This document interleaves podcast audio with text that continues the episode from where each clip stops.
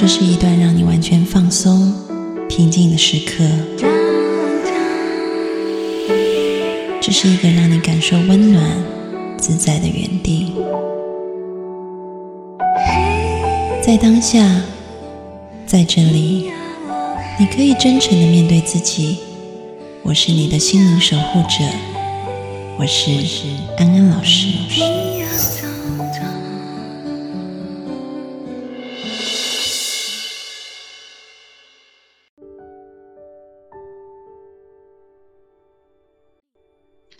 Hello， 大家晚安，我是安安老师，欢迎收看今天的直播。今天的直播呢，我们要探讨的问题是撕裂后的婚姻关系要如何修复跟愈合你的伤口。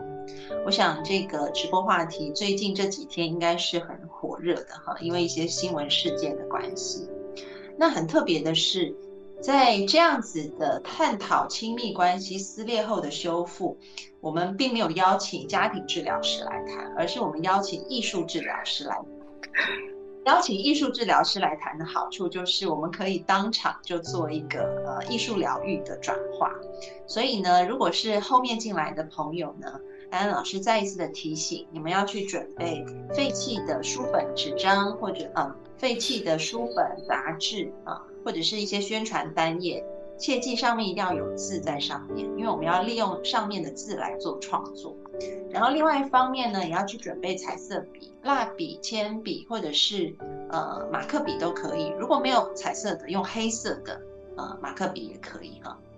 那今天的分享还有带大家创作的内容会非常有趣好玩，而且重点是免费公益的，所以欢迎大家多多的转发、点赞，然后还有帮我们发朋友圈跟发群那个平常帮我们点赞的小助手今天没有来，是不是都没有人在点赞？平常那个点赞是一直很好的，小助手手指痛啊，都忘记了。好，那大家如果不知道要准备什么的话，就看弹幕哈。那安安老师已经提醒过了，那我们就正式开始今天的直播讨论啊。我想先问一下圆圆。就是在你自己的工作经验里面，或者是说我们刚刚一开始就是还没有进入直播前我们在聊天哈，然后圆圆说她自己可能也应该说安安老师也是我相信每个人这一辈子一定都会经历过一些关系的撕裂分离那其实在心理学的研究里面发现人生的重大打击，大家猜猜看第一名是什么？就是对身心健康造成的冲击最大的事情，第一名可以在弹幕上打，你们猜猜看是什么？有人说婚姻，还有吗？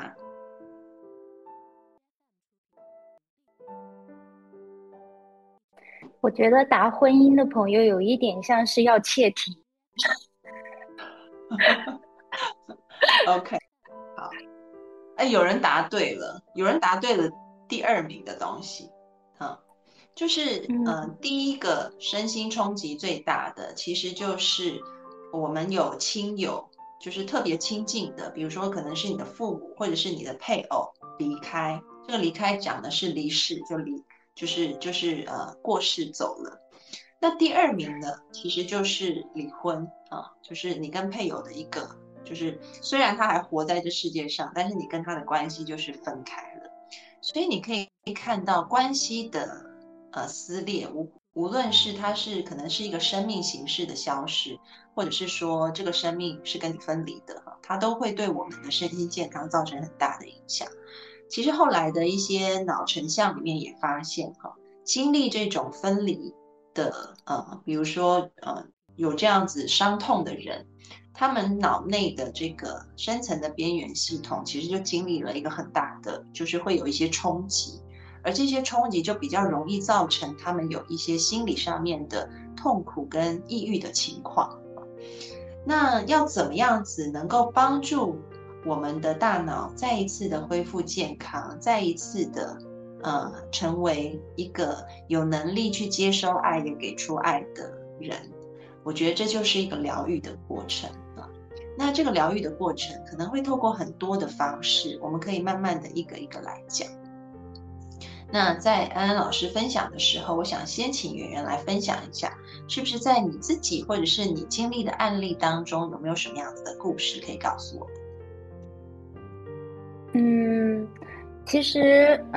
我觉得就是在每一个人他在有这种亲密关系的建立的过程当中，就像所有的关系一样，他都会有像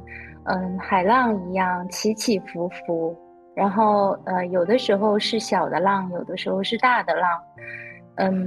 然后在我们就是我除了作为艺术疗愈师之外呢，我作为一个普通人呢，就是我也自己也会经历这些。那么我们的来访者呢，也会给我们分享一些有限度的给我们分享一些故事。那因为艺术疗愈师的工作，它和心理咨询师有一点点区别，是我们很多时候是不会用很多时间去和来访者用说话的形式进行工作的。那我们的工作方式更多的时候是在一起创作。我们使用的方式呢，是用的视觉艺术的语言。比如说我们视觉艺术的语言有哪些呢？就比如说我们眼睛所能看到的，或者是所能感受到其他身体五感所能感受到的创作的方式。比如说大家比较熟悉的有画画，然后比如说我们可以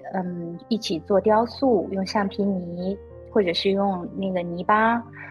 或者说我们还可以一起去做大型的装置，用各种各样的材料，比如说木头啦，然后还有就是一些我们日常身边我们比较在意的物品，或者我们可以用编织，可以用刺绣，然后用缝合，然后用各种各样的方法，就是不单单是我们可以用语言表达的，我们可以看见的，我们身体可以用手去创作的这种方式呢，我们都有可能会去用到。那在这个过程里面，它和去讲话有一点不太一样的是，这个是之前一个参加过我们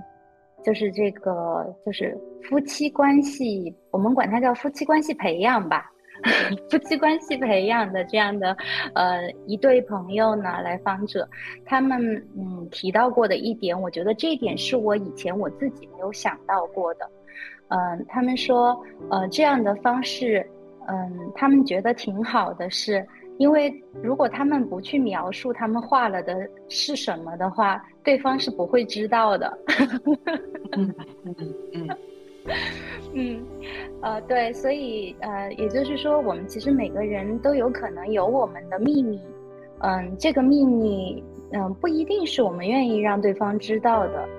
但是我们可以一起创作，然后也一起被看见。但是我知道它是什么，而且我也突然知道它对我有影响，那我的另一半也会看见它，但是却不会因为它像文字一样来的那么直接，会对双方都造成一种特别大的伤害。我们可以把这个时间放得更缓和而长一点。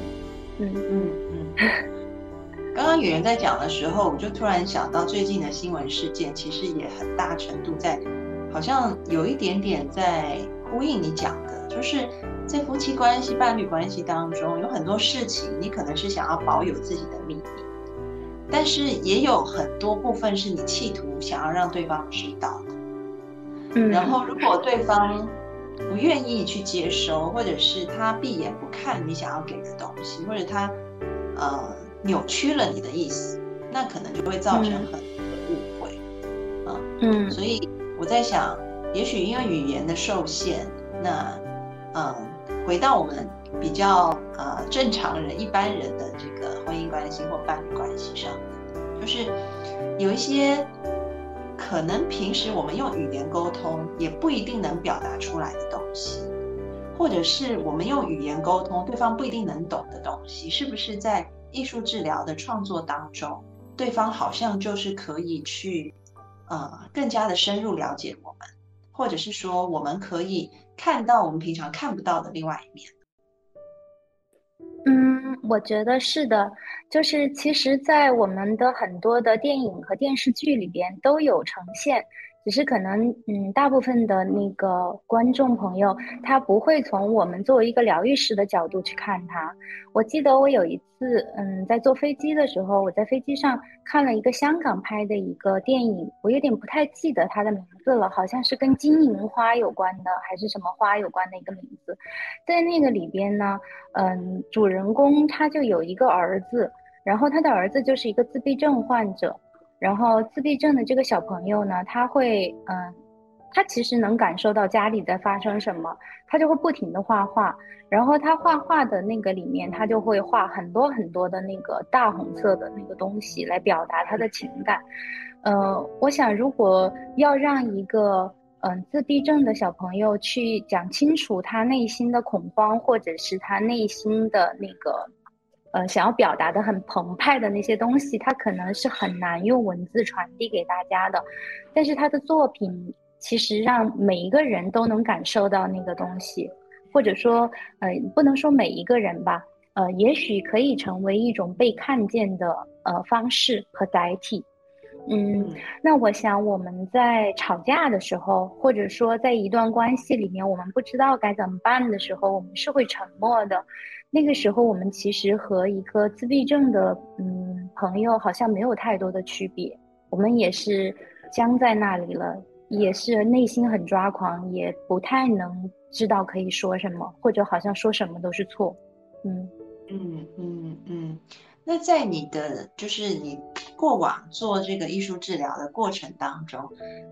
有没有一些比如说故事是比如说他们夫妻在画画的时候呈现了什么，然后看见他们能够好像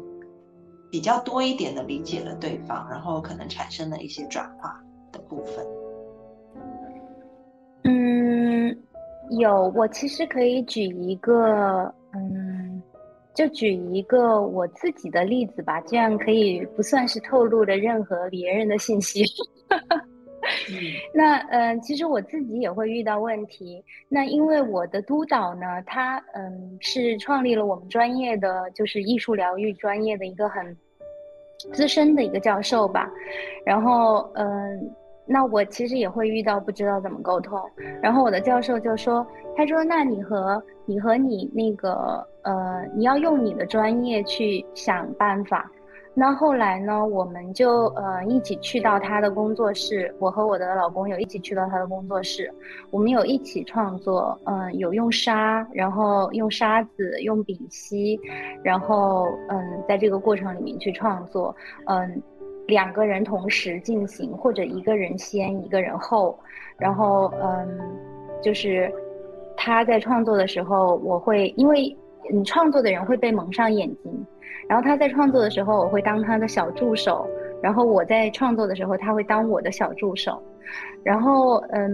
还有一个就是我们有一起创作一个作品，就是是在我们结婚10周年的时候一起创作的，用我们两个人剪下来的头发，然后用了一些然后用了一些就是当时的那个主题是头发，所以我们就用了一些超现实主义的方法，用了一些理发店的就是剪头发的那些工具啊，什么电吹风啊什么的来创作。那在这个过程里面，其实我觉得最让我感动的是，就是当我把这个想法拿出来的时候，他会愿意去做，这是第一点。就比如说我要跟他说，我说我们俩来聊一聊吧，我只要是把这句话说出来，基本上就终结，对，就已经终结了。但是如果我说我们俩一起来做一个作品吧，我会发现，第一，我们两个创作的思路很不一样，那可能我会愿意去做一些平面的，他愿意做一些立体的。然后同时呢，就是我以前可能没有觉得头发这个东西如此的珍贵，但是当我们把两个人的头发就是再放在一起去做那个作品之后，不是说我们俩的关系就立马变好了哈，这只是一个幻觉，朋友们，就是它带来的好处是以后每一次我们在发生矛盾或者是要发生重大冲突的时候，我看到当时我们一起做过的那个作品，我知道就是爱是曾经在那里的，就是我们还有可以努力的空间和其他的方向，然后再看到那个作品它用心的程度，还有它的才华和它的那个智慧，会让我知道其实我并不是很了解它，不然它会做的东西我应该会。对，所以我觉得一个它可以不长着脚，不像一段视频，也不像一个语言会在空中消失的这种片段，它作为一个固定的存在，比如就像我墙上的这个画一样，就是你每次看到它，它都会给你讲话，但它讲什么可能是你当时才能知道的，你可能提前你也没有办法知道。那这是我的感受。刚刚听演员在讲的时候，我就也分享一下我自己的例子哈。我自己的就是感受哈。比如说，如果我透过语言式的方式，然后去接待一些夫妻或伴侣的来访者，你会发现就是各说各话。比如说一方在讲的时候，然后另外一方说不是就不是这样，然后或者。对，就是通常是男生在讲的时候，女生就会很积极的跳出来，就是说不是这样子。那通常就是换女生讲的时候，男生就会他可能不认同，然后他眼睛就他不会打断，但他眼睛就会看别的地方，好像根本就觉得非常不想谈。这可能是男女在对应对方表达的事情没有打中自己的心的一个模式哈。但是后来因为我跟着吕素贞老师学了艺术治疗、艺术陪伴以后，我也会企图用一些非语言的方式来让我的夫妻或伴侣的来访来做。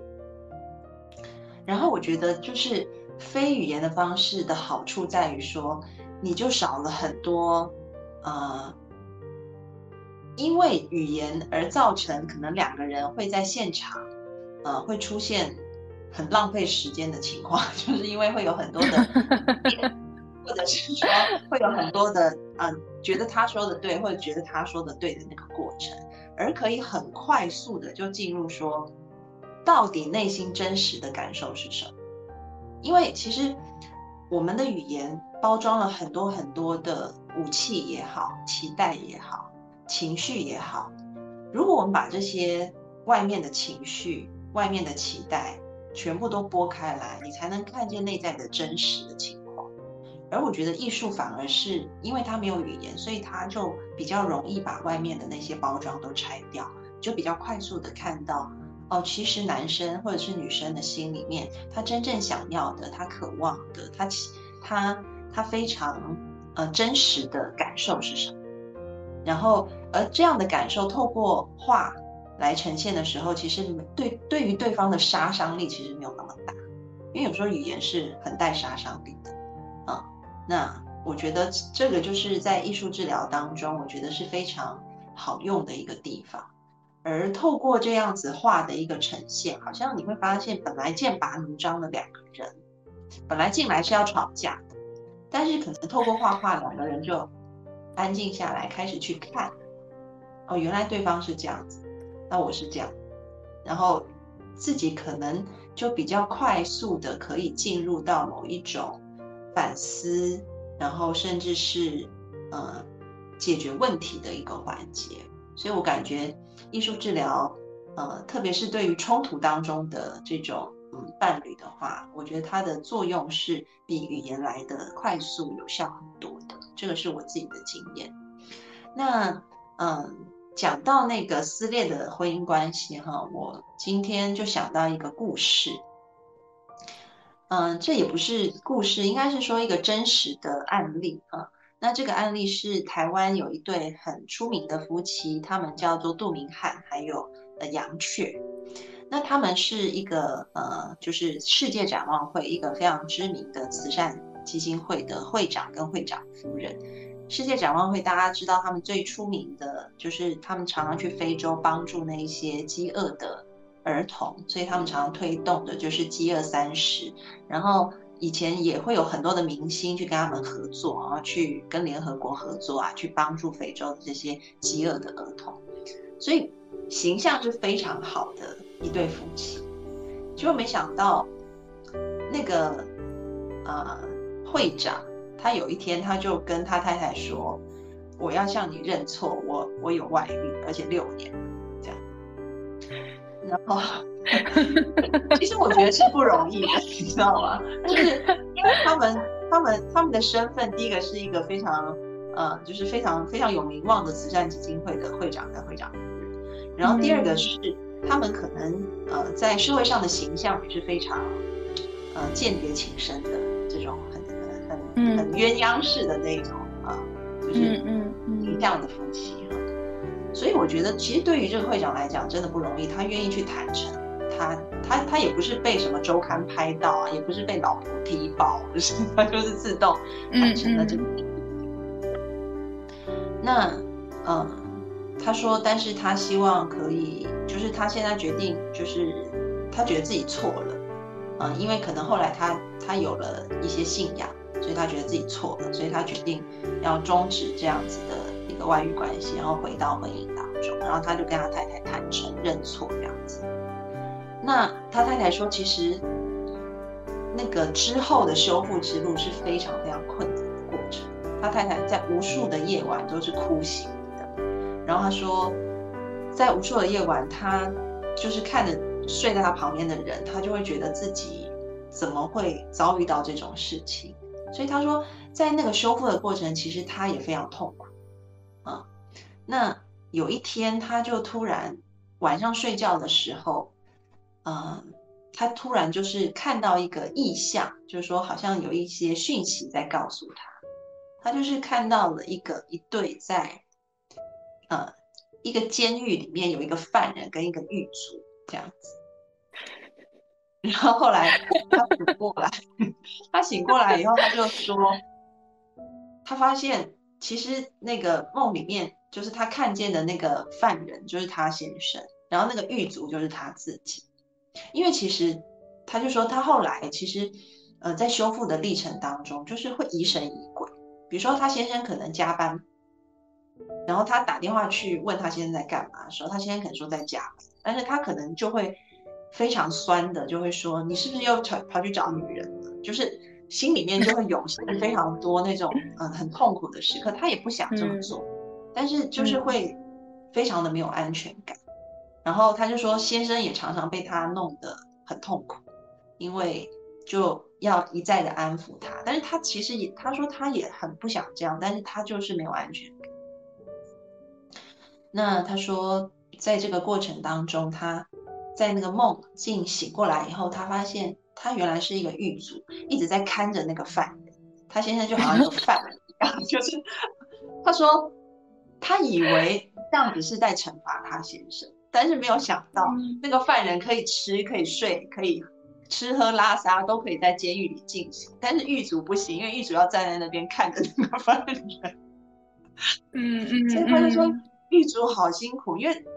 犯人在他的监控底下还是可以吃喝拉撒睡嘛，都是可以做到的，虽然只是被关起来很辛苦，但是他说狱卒就是一直站在那边盯着那个犯人，而狱卒什么他也不能去吃饭，他也不能休息。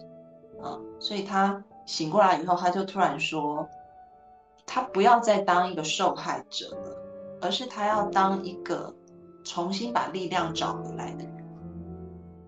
他不想要再去当一个狱卒了。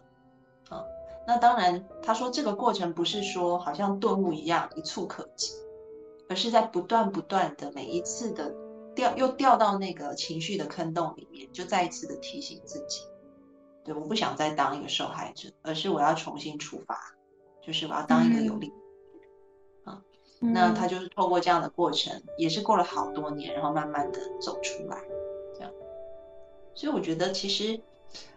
当我看到这个故事的时候，我觉得这个修复，无论是你决定要留在这个婚姻里，就像雅雀我们会长夫人一样，或者是像一些其他的一些朋友，他们可能决定说好，那我就离开这个婚姻。我觉得无论待在哪一种情境里，其实修复自己都是非常重要的事情。嗯，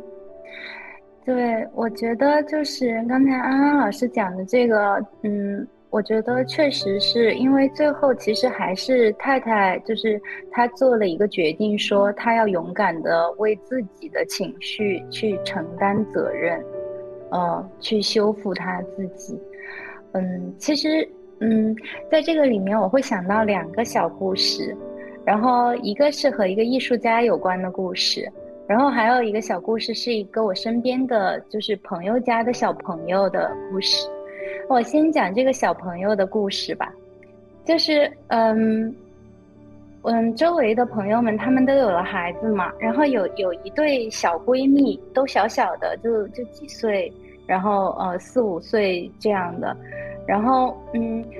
一个小闺蜜呢，她有一点像是一个小朋友里面的，就是经常呲着牙的这种，就是一个小坏蛋这种的，很顽皮，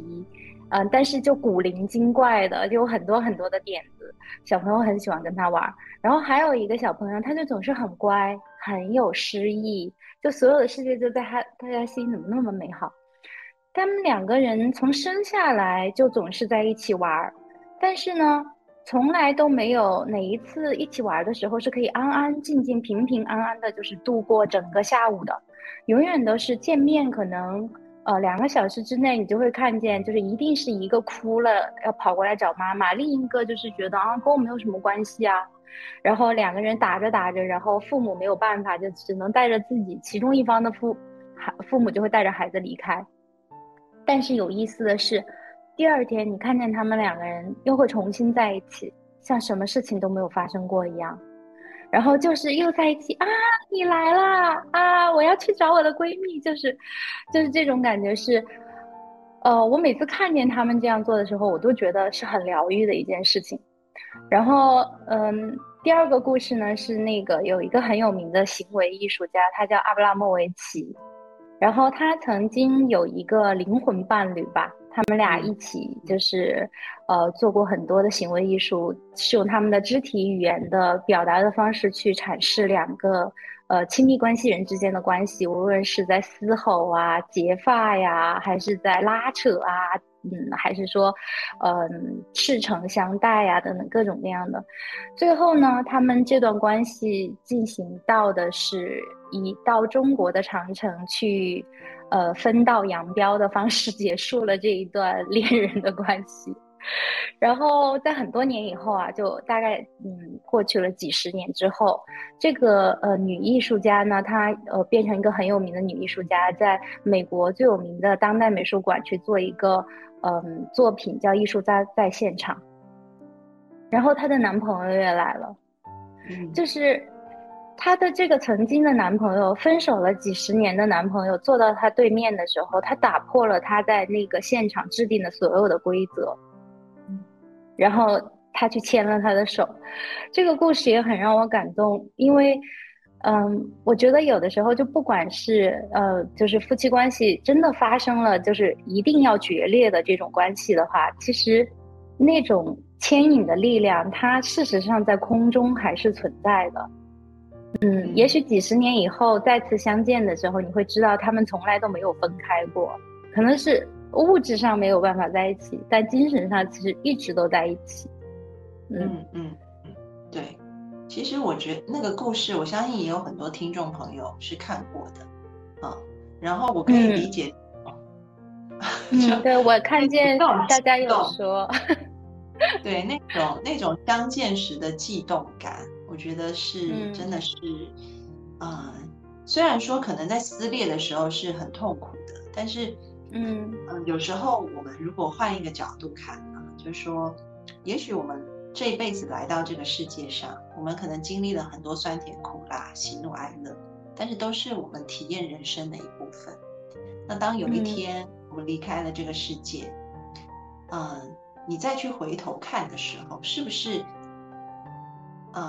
还有那么多的伤害，还是说我们可以看见里面珍贵跟美好的部分。刚刚圆圆在讲的时候，我就又想起一个例子哈，我可以讲一个别人的，讲一个我自己的，我觉得都蛮疗愈的。就是因为我自己没有结婚，所以可能感受没有那么深。但是我曾经也有一个交往非常久的男朋友，然后八卦一下，他好像他的故事快要被拍成电影了，我就不说了。然后我先讲那个我看到的一个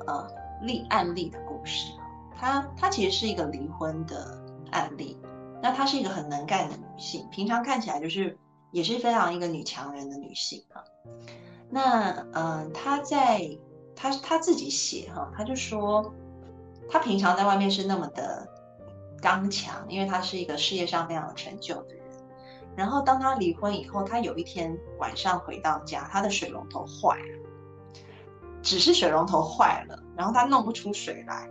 然后她就哭了，她就坐在地上大哭。因为他就想到说，以前家里有电灯坏了、水龙头坏了，这种肯定就是老公去弄嘛、去修。但是那一天他就觉得他自己好可怜，就是因为他企图在那边敲了半天那个水龙头，他就是没有水出来，所以他就坐在地上大哭。但是呢，我觉得他也有一个还蛮不错的，就是转念的想法。他就说他哭了一阵子，他就打电话给那个水电工。叫水电工过来修，然后他就说水电工在修的时候，可能以前他的前夫在修的时候，他从来不会去管要怎么这个到底是怎么坏的。但是他说那一次水电工在修的时候，他就很认真在旁边看，然后那个水电工他就是问，然后水电工就解释给他听，就说其实这个就是里面有一点卡住，你要这样子把它打开，然后稍微通一下，它就会通了这样子。水电工就教他，然后后来呢，他就说，他就学会了这个技能。结果后来又有一次，他家的水龙头又坏了，然后他说那一次他就是照着以前他学会的水电工教他的方法，就把那个水龙头打开通一下，然后再装回去的那一刻，他觉得非常疗愈，他觉得他从一个受害者。然后变成了一个，就像我刚刚说的，杨雀说的，从一个受害者变成一个生还者，然后甚至这个生还者是能够独立的、更有能力的。他好像就走过了那个过程，这样。虽然他心里面还是会觉得有人帮他修水龙头是很好的事情，但是同时的也发现了自己能够照顾自己的能力，这样。这是第一个故事啊，然后。第二个故事是关于我自己的，就是我记得我跟有一任男朋友分手的时候，然后那时候我已经非常痛，然后后来因为我安安老师非常喜欢海边，很喜欢海边哈，所以有很多好的记忆都是在海边出现的，然后或者是我跟我的那一任男朋友就会出海去。去看一些风景啊、风光啊，我是很喜欢海洋的。所以在分手的后来的有很长的一阵子，我看到海洋，其实我的心情并不会太好，因为那个好像就有很多复杂的记忆在里面。但是慢慢的，我发现随着时间过去，随着我又重新的去跟下一个对象谈恋爱。随着我练习正念，随着我懂得越来越爱自己、照顾自己，随着我的身心健康越来越强韧的时候，当我在回看海洋的时候，我发现那个海洋依然变得那么美丽，甚至是我想起就是每次想到海洋，我就会想到，我跟我的那一任男朋友在马尔地夫，他牵着我的手在海里面一起潜水的。那个景象是那么美好的事情，我不再会觉得那是一件很伤痛的事情，而是会觉得也许在我死前要去数算一些人生经历过的恩典，美好的回忆，我在这个世界地球上经历过哪些酸甜苦辣的话，我想这个在跟所爱的人牵着手在海里面看鱼这件事情，会是我这辈子一个非常闪亮的回忆，所以连带的，我好像再去看那一段爱情，可能那一段爱情最后是撕裂的，可能是因为有第三者的介入就结束了，但是好像这个事情就变得不再那么痛苦，因为你把那个闪光点放大了，然后因为那个光就照进了那个裂痕里面。我不能说我们的分开或者是撕裂就没有痛苦，依然会有，但是也许曾经在一起的那些美好好像就可以修复掉那些撕裂的部分。这也是为什么我后来在看一些研究的时候，我觉得深有所感。就是也有研究发现说，本来人家以为说你在一段感情里面如果你过得非常开心，那你最后分手应该会比过得不开心的人痛苦，这是研究者的推论。因为觉得好像你失去了一些开心的事情嘛。但是后来发现一开始的确是这样，就是说好像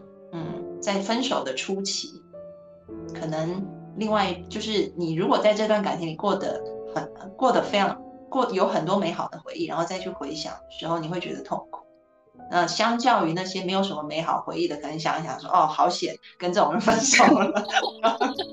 但是呢他们说在隔一阵子以后就会发现修复的程度是很不一样的，那些有过美好回忆的人修复是很快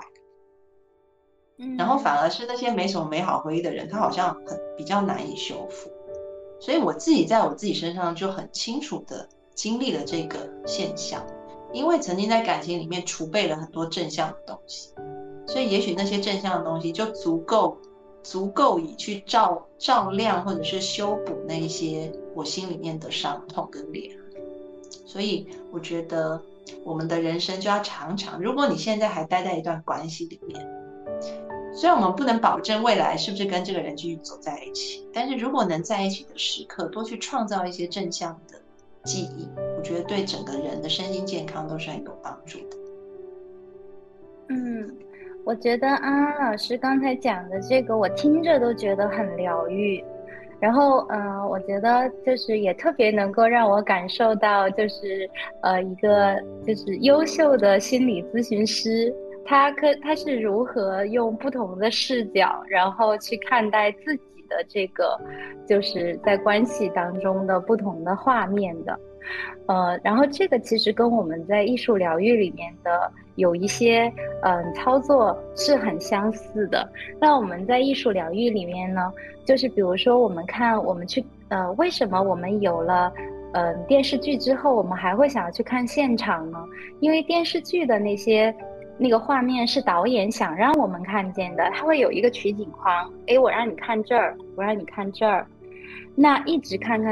就看到这儿。但是如果我们去看现场的话，那可能是我想看那里我就看那里，我想看这里我就看这里。那语言就是说出来的话，有的时候就像是一个只给的一束追光灯一样，就给到了某一个位置去，到某一个地方。但像刚才安安老师讲到的这件事情，其实他就在这一段复杂的关系里面去找到了那些就是更温暖的，更值得去回忆的，给自己带来力量的，放进了他的就是人生当中美好的那个记忆的银行，把它储存在里面，就是每次还可以再拿出来，在自己觉得自己能量比较弱的时候，好像就打开了，就是那个冰箱里拿出来的全都是就是可以填饱精神的那个胃的那个食物。在这里其实我想问安安老师一个问题，因为刚才安安老师讲到跟男朋友是一起去潜水哈，其实我有在follow 这次这个公共的这个事件然后呢我有看见其实他们在认识之初呢，他们有去做过一些就是夫妻咨询，然后但好像并没有得到一个很好的结果。那其实这个时候我会联想到一个就是夫妻关系当中发生特别大的分歧的那个那个瞬间，我觉得那个感觉有点像是什么呢？就是一对就是潜伴去潜水的时候，一开始两个人都在一起，就是去穿越那些洋流啊什么的。哎，突然有一个洋流来的时候，同伴 A 知道这个时候他要做一个动作往下去避开那个洋流，而同伴 B 好像还没有明白那是一个洋流，可是那个洋流它来得太快了，1秒钟之后就是同伴 A 还在海底下，同伴 B 可能已经飘到海面上，不知道飘去了哪里。那所以我就有一个疑问哈，就作为一个艺术疗愈师，因为我觉得艺术创作其实是在你好的时候你不好的时候你都可以去培养，那但是当真正一段关系会在发生质的变化的这种时刻的时候，我有一个疑问，就是那我们从什么时候开始可以去意识到是在我们的夫妻关系里面，或者和其他人的亲密的关系里面已经遇到了洋流，是我们可能需要去做出那个一起去避开洋流的那个动作的呢？就是可能我们从那个时候开始，我们就已经可以去见我们的就是心理咨询师也好啊，或者艺术疗愈师也好，去想办法去修复了呢？其实我觉得如果可以的话，最好是一直见。其实我也有这种感觉，对，就好像有人陪伴。对，其实我觉得就是类似像你运动，你不要因为自己已经很发胖了才运动，可是如果你每天保持规律的运动，也许你就不容易发胖，就是倒过来的。就是说，当然你可以因为发胖了去运动，但是可能发胖的运动你就要运动得很辛苦很累，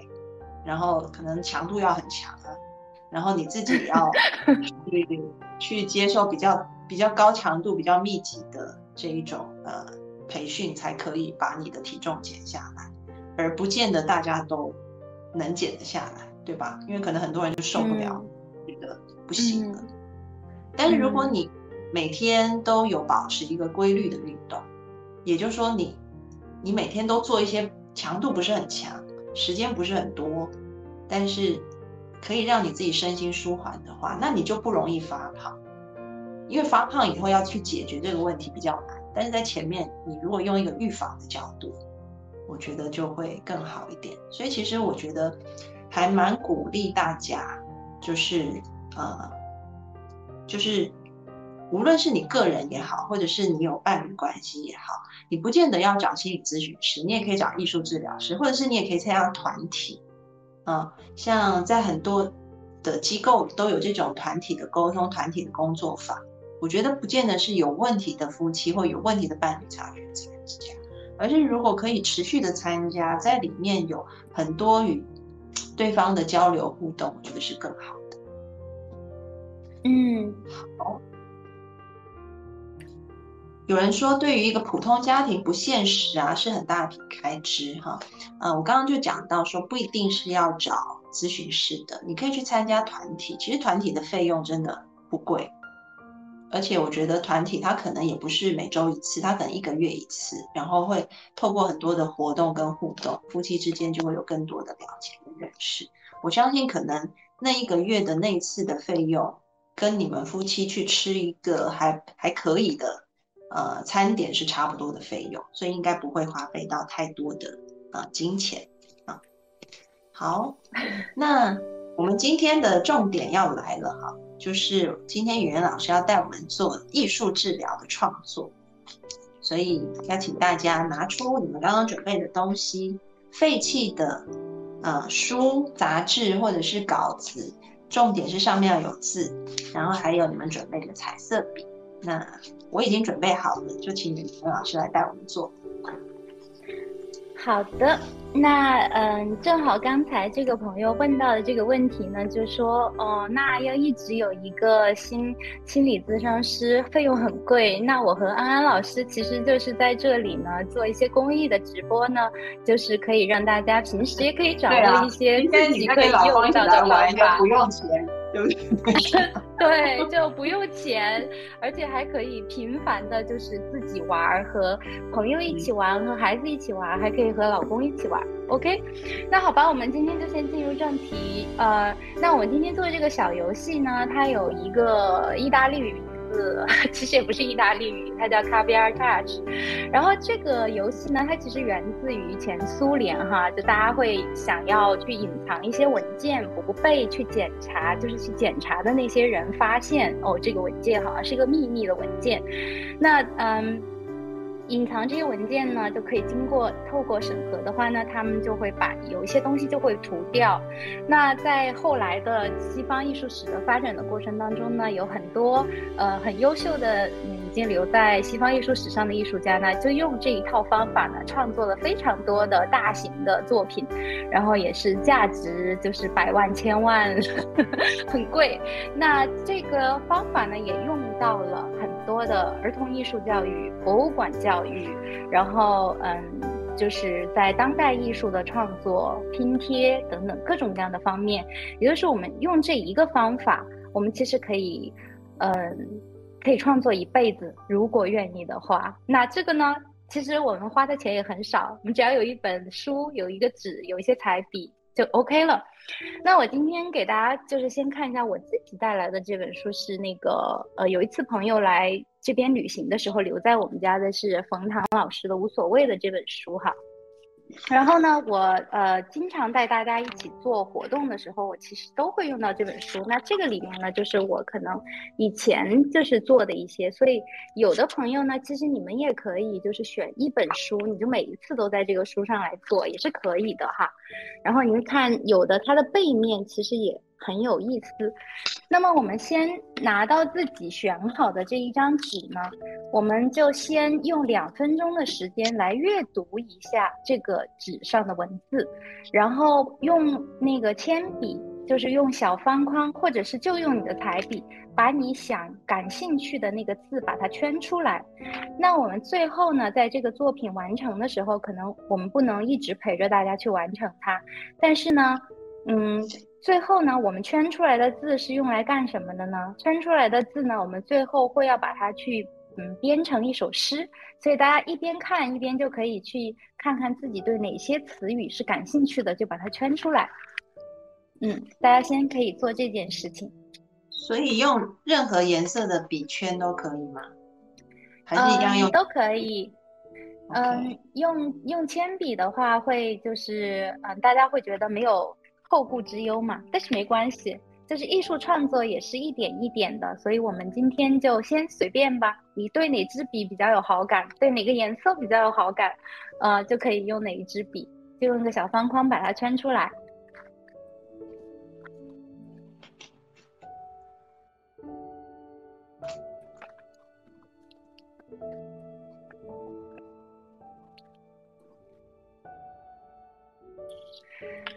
然后无论圈多少个都可以，对不对？数量没有限制。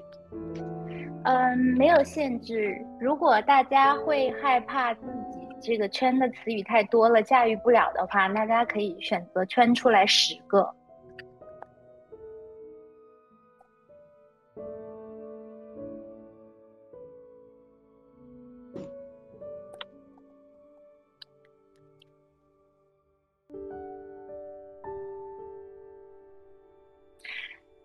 然后大家在阅读的时候可以给大家朗诵一下我在上一次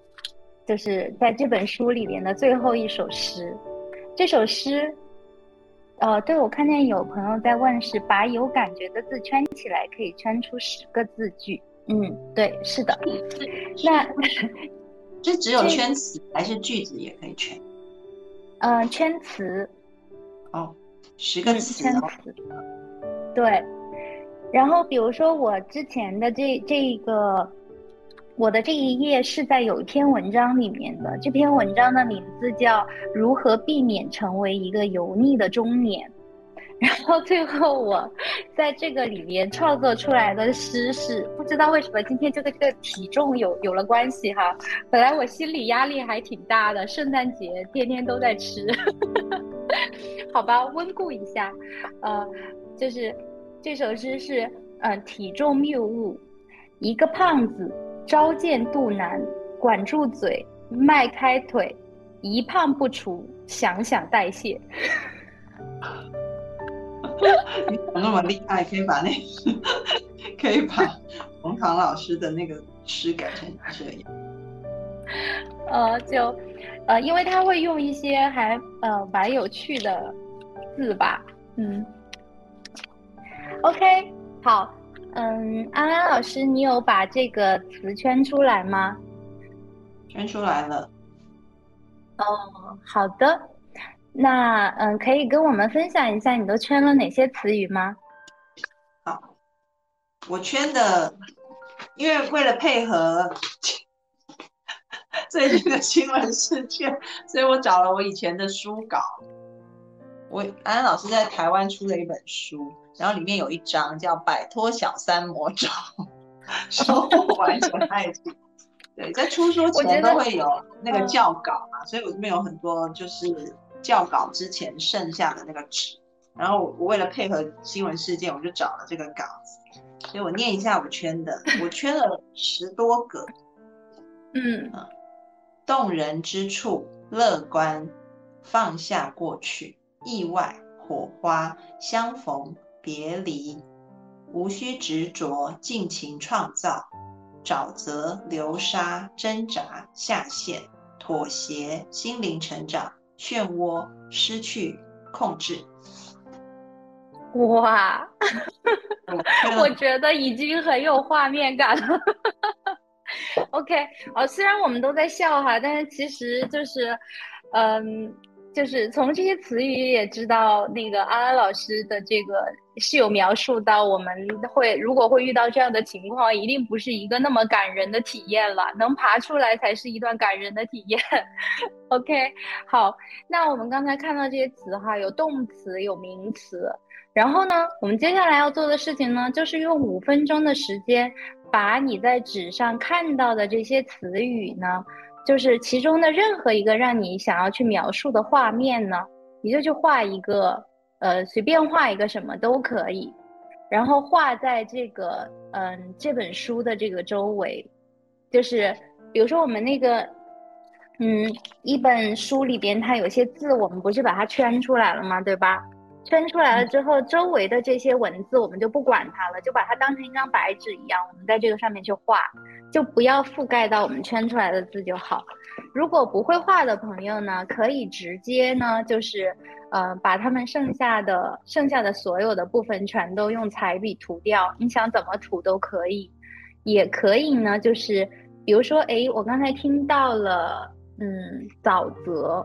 ，OK， 我不知道沼泽怎么画，我就到手机上去找一张沼泽的图片，我就照着把它画到我的这页纸上也可以。嗯，好，嗯，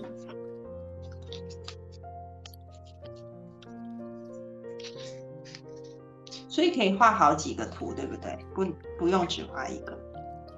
对，想画几个都可以。然后，因为我们就是每一次直播的时间有限嘛。那我们可能不能一直带领大家去把这个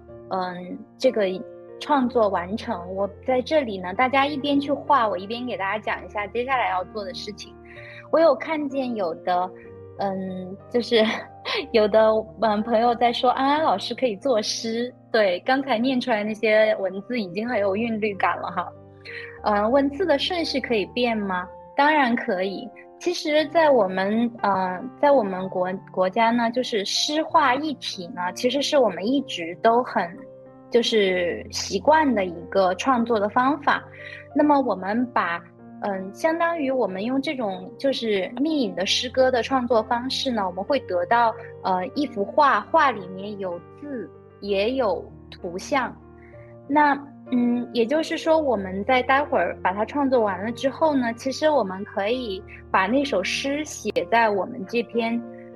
这个文章的空白的地方，或者用其他的笔写在我们刚才全部涂掉的那些颜色的上面，或者是写在它的周围，都是可以的。也就是我们把我们刚才选出来的词语，把它用其他的方式去组合起来，那它就可以变成一首诗歌。然后如果说大家就是最后创作完了的话，一定要记得写上今天的日期，还有像一个要把自己当成一个艺术家一样，记得签上自己的名字。因为今天可能你第一次来做这件事情，你不一定觉得它是你满意的，或者它是你想要真正去创作的，但是以后过去之后的某一天，你再重新打开这一页纸的时候，你会很清楚的记得当时那个当下你在发生什么，你选择了一些什么样的词语，然后你创作了什么。它会给你一个既有图像又有文字的记忆。就是其实我有点习惯，一般我在引导大家做创作的时候，好像都不太有人会理我，因为大家沉浸在自己的创作里。但是如果有网友这个时候是有时间的或者是有精力的，也可以把你刚才选出来的词或者是你已经组合好的诗就打在我们的那个屏幕里面，让我们跟你一起分享一下你的这个创作的这个作品。有人问问题，所以圆圆老师可以看一下然后回答一下。哦，怎么画来着？是直接在文字上涂颜色，还是单独把每个字画画？这个画画呢，是其实你可以看你选出来的那个文字里边有哪些词语是你比较有感觉的，你可以选一个或者选两个，或者是整个画面给你的那种感觉，你想画什么都可以。不用把每个字都画出来，当然你也可以把每个字都画出来。如果说你有很多想要画的东西的话，根据每一个朋友所拥有的这个本身的绘画基础呢，去完成它。没有绘画基础的朋友也不用担心，就是我们就去做一个简单的简笔画，或者是我们就去把剩下的那些内容涂掉也是可以的。因为它也会有因为你去选颜色的时候，你可以选你喜欢的颜色。就比如说现在快要过圣诞节了，那是不是我们可以选一些红色或者是绿色或者是白色，然后让这个作品有一些圣诞的气氛。但是我觉得我好像有一点破梗就是本来大家沉浸在自己有诗意的生活里面，我把大家拉到圣诞节了。或者说在比如像安安老师那个，他有泥泞啊，有沼泽啊，这样的，他可能会选一些比较就是有沉浸式体验的那种泥潭一样的颜色等等，这些都是这些词语给你传递出来的画面。所以每个人都是有很大的自主的权利，可以自己去选择的。家里有小朋友的 OK， 就是那比如说我们刚刚圈出来的这个字词，那我们写诗就是是只能重组，还是说我们也可以加入自己在另外写的句子，还是说只能用这些重组而已？好，一看安安老师就是一个文字创作者哈。在我们的这个游戏里，我们是建议大家只用我们刚才选出来的文字。为什么呢？因为当你有了一定的限制之后，你会很惊讶于自己的创造力。OK， 就相当于我们提高了一点难度。那但是我们创作出来的东西它还有没有别的用处？当然有，比如说像安安老师平时就会写书，那我们写书的时候就可以把我们现在这首诗再加上一些其他的我想要表达的部分再一起放进去，然后配上我们的那个图。对，所以我们可以把它当成我们的这个第一步。了解。所以就是连那个连接词啊、语助词都不能加，就是只能用这些词去组合而已。对，但是它有一个好玩的地方在哪儿呢？待会儿呢，就是如果说我们是在跟朋友一起玩，或者是在跟家里的朋友啊、亲人一起玩这个游戏的时候，我们最后就是诗歌，它是有一个朗诵的环节的，对吧？它是有韵律的。那所以，比如说我们的那些连接词，就是我们其实是那个可以用我们的语气去表达它的。我就记得有一次，我不知道在哪里，在网上看到说鲁迅先生写的那个两棵枣树这件事情，他们就说就是本来鲁迅先生其实是想要这么念的，就是家门口有两棵树，一棵是枣树，另一棵也一棵还是枣树，但是呢因为没有画面，所以就变成了家门口有两棵树，一棵是枣树，一棵是枣树。好，有同学再继续问语言老师问题，我就先不答啊，因为我也想要创作，我继续创作，语言老师来负责回答问题哈。OK， 我这边好像我看一下哈，存在，我看有一个网友在分享，存在压力发展。停滞自卑陷入惨烈危险边缘，这是我刚刚画的。OK， 既然就是这件事情很有意思的是，我不知道就是刚才分享就是这个的这个朋友是拿了一篇什么样的文字哈，我很惊讶于你是怎么在一篇文字里把所有这些感觉就是很危险很有压力的词语全都选出来的。就是如果经济条件允许的话，我觉得可以跟安安老师取得一下联系。那当然如果说但是如果说我们只是为了创作偶然选到它 OK， 我自己感觉我现在很 OK， 没有什么太大的问题，那我就把我的这些词语重新组合起来，圈的文字我们就不要去划掉它，那以后我们还会分享这种创作方式哈，我们今天就先把它圈出来不去划掉它，以后我们可以去把它剪下来呀，或者去把它怎么贴起来呀都可以。那刚刚的这个朋友呢，就是我其实还蛮好奇他会把这些都组合成一个什么样的新的方式的。请继续和我们互动，我想看看就是一组这么强烈的词语可以组成一首什么样的诗歌。然后有一个朋友叫猪猪说，能否清晰地展示一个作品给我们看看？清晰地展示，因为我这里很难共享屏幕，我可以给大家展示这个，但是跟我现在教大家方法不一样，就是我刚才念给大家的这个作品。那我念给大家这个作品呢，其实就是大家会看见我也用小方框把这个划出来了，就是圈出来了需要的词语。圈出来了之后呢，我其实一开始呢我就不知道我想要画什么，但是我有一种感觉是好像是这个文章就是怎么避免成为一个油腻的中年，我就觉得好像是一个迷宫一样，走哪儿都是错，然后我就不停的画，就是直线曲线，然后后来发现画出来了一个迷宫，就我觉得它那个颜色有一点点就是太浅了，所以我又用一个灰色画了迷宫。但是后来我又看到说好像也有一些就是它里边有写到一些很愤怒的东西哈，我就选了一些红色，然后画了这个圈圈，然后把这个圈圈剪下来贴在这个周围了。最后呢我重新把这个字写到了另外一边，然后把它剪下来，就很普通的字，也不是什么很好看的字，把它贴在上面，这样看起来其实也还是蛮有趣的，蛮好玩的，对不对？我不知道我这样分享算是有在清晰的分享一个作品吗？我刚重组了一下我的词，然后我现在重组完了，然后也画完了，但是因为重组我们要重新写一遍嘛，还是就是知道怎么组就好，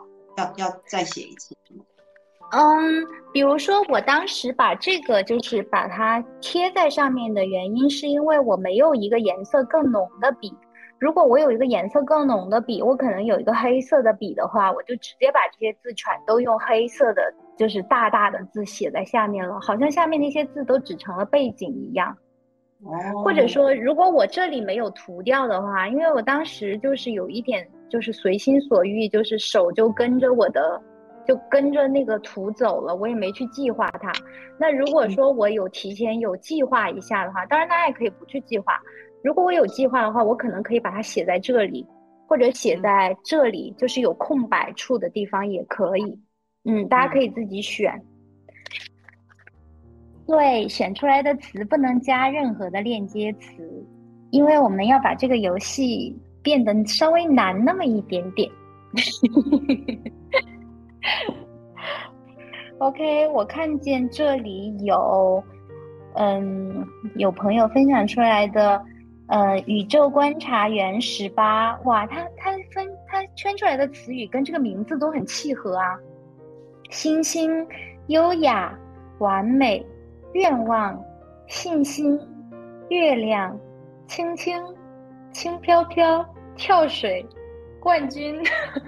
好想把这个朋友介绍给你最珍贵认识。和刚才的那个比较紧张有压力的部分，就是大家可以交流一下。然后我看看哈，安安老师可以念一下，就是别的那个朋友的那个别的朋友圈出来的文字吗？因为我这里好像看不见。哦，好。妈妈是高手，生活色香味俱全，但渐渐老去，悲伤袭来，我并不软弱，要建设疗伤，规划更好更开朗。好正向哦。OK， 那其实我刚才突然想到，就是因为我们有在聊这个夫妻疗愈这件事情嘛，为什么说这个简单的方法大家可以自己在家里玩，也不需要花很多钱呢？因为我们可以做一个很有趣的游戏，就是比如说我现在手上有一页那个有一页文字，我把这一页文字就是把它复印了之后发给那个我想要一起玩的那个有亲密关系的朋友，或者是我的普通朋友，我们两个都用这一页来画，然后我们会创作出什么不一样的东西，这个是很有意思的。对，或者还有一种方法就是，我们俩一起来画，但是你选，比如说我们限定，我们只能选20个词语，那你选10个，我选10个，然后接着我们再一起来画，那都是不同的玩法。或者是说我们各自画一张，然后但是圈出来的词也可以两个交互，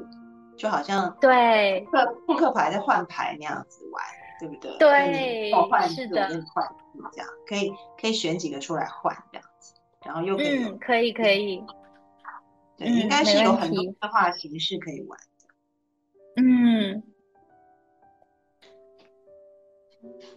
为什么大家都写这么快？然后我这边又看见了有。我看到有诗琪、索菲亚，有打哈哈哈姐姐，我不知道，我可能错过了什么。然后还有那个明天起航有写，他圈出来的文字是之一桥梁，多少摩尔，质量素养，如果相同。我总感觉这个明天起航这个朋友可能是一位工程师哈，如果是的话可以确认。看看我的猜想对不对？然后我看看，还有你最珍贵有重新组合了一下，叫存在危险，发展边缘，陷入惨烈，自卑压力。一定这个需要那个转化一下哈，希望我们可以做一个就是内容比较丰富的艺术的转化。可惜这个弹幕它没有图像，好期待看到大家都画了什么呀。然后还有下面这个是零，希望我没有念错哈 ，Ling， 这个好有诗意啊，就是感觉已经在上海街头跟他一起开心了。他写的是上海街头，风吹起来，闪着美丽金属光泽，坚持恢复融洽。享受至暗时刻，大汗淋漓，缓解多巴胺，原始快乐，共情，接纳自己，自己和解。我觉得我很好奇，他拿了一本什么样的原文章是什么？然后还有他福写的是热爱思想，团结友善、友好能力、熟练价值、热情聪慧。我觉得他福是一个好有那个正能量的这个文字，可以直接贴在那个居委会的那个就是门口，让大家每天出门的时候都先看一下。大家都好厉害。还有招信用公益闭环奖金猎人号发展资本生涯国内保障能力创作平衡之美少农，感觉是你要去参加什么创业路演，可以跟那个投资人要钱的感觉。还有刚才我看到那个我以为是工程师的明天起航的这个朋友，他说我手里的素材是物理试卷。对，应该也可以用哈。那因为时间的关系哈，那个我们的小助手在催促我了哈，我们要进入结尾。那结尾的话，我念一下我的吧。我刚刚重组了一下我圈的东西，这个是我画的，其实跟你讲的很像就是我画完火花以后，我就突然觉得好有圣诞感我又画了圣诞树，又画了沼泽跟跳舞的人。我的诗是失去控制的漩涡，沼泽流沙挣扎，执着妥协，相逢与别离，尽情创造，无需执着。乐观意外的火花，放下过去，动人之处。哇，要鼓掌。下一本书里已经可以用了。所以你看每个人都好会创作，每个人创作的都好棒啊。所以真的非常谢谢雨源今天带我们玩这个隐秘的诗歌，非常有意思。然后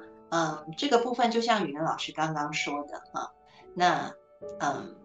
你可以单独创作，你也可以邀请你的伴侣、你的家人跟你一起创作，甚至是你们圈出来的字可以互换，或者是大家在同一张纸上面各挑10个字，然后大家一起画啊，它有各式各样的变形的形式，而且是基本上你的成本很少，然后又可以达到一个互相沟通的目的。所以希望今天的雨源老师介绍的这个隐秘的诗歌可以给大家带来一些创作的疗愈感啊。小助手提醒我再给大家看一下我的画。而且我有看到2个小人。对，因为其实我这一篇里面写了一个那个电影，就是内地不知道怎么翻，台湾是翻那个派特的幸福剧本，就是一个得奥斯卡的影片的一个一部电影，它讲的就是一个2个失婚的人，然后后来怎么样又重新在彼此身上找到爱情，就2个人本来都对婚姻很失望，就不想要再有碰触爱情了，结果后来2个又再一次的就是在他们在跳舞的过程当中，然后逐渐的打开自己的心。所以我刚刚就画了2个人在跳舞。我猜安安老师待会儿会接着继续往下画。我觉得我想要画下一张，因为我这一张已经画满了，好像没有位置，但是可以再挑一张，再下一张又可以继续创作下去。电影叫什么名字？台湾翻派特的幸福剧本，然后好像内地的话是不是叫乌云背后的幸福线，是不是这样翻的？是。是，大概是有这个我有印象。好，那今天呢我们就要告一段落了，非常谢谢圆圆来到节目当中，带给我们玩这个隐秘的诗歌哈，我自己觉得很有趣，很好玩。然后也祝福大家哈，因为接下来就是圣诞节了，在圣诞假期当中，可以跟你的家人、你的伴侣、你的孩子一起玩一玩这个隐秘的诗歌。我相信就比吃大餐，当然吃大餐也很重要，但是在吃完大餐以后，可以一起来玩一玩这个游戏，然后增加互相彼此了解的机会，相信会是一个很美的圣诞节。今天再一次谢谢圆圆老师，我们下次见喽，拜拜。谢谢安安，谢谢大家，拜拜，拜拜。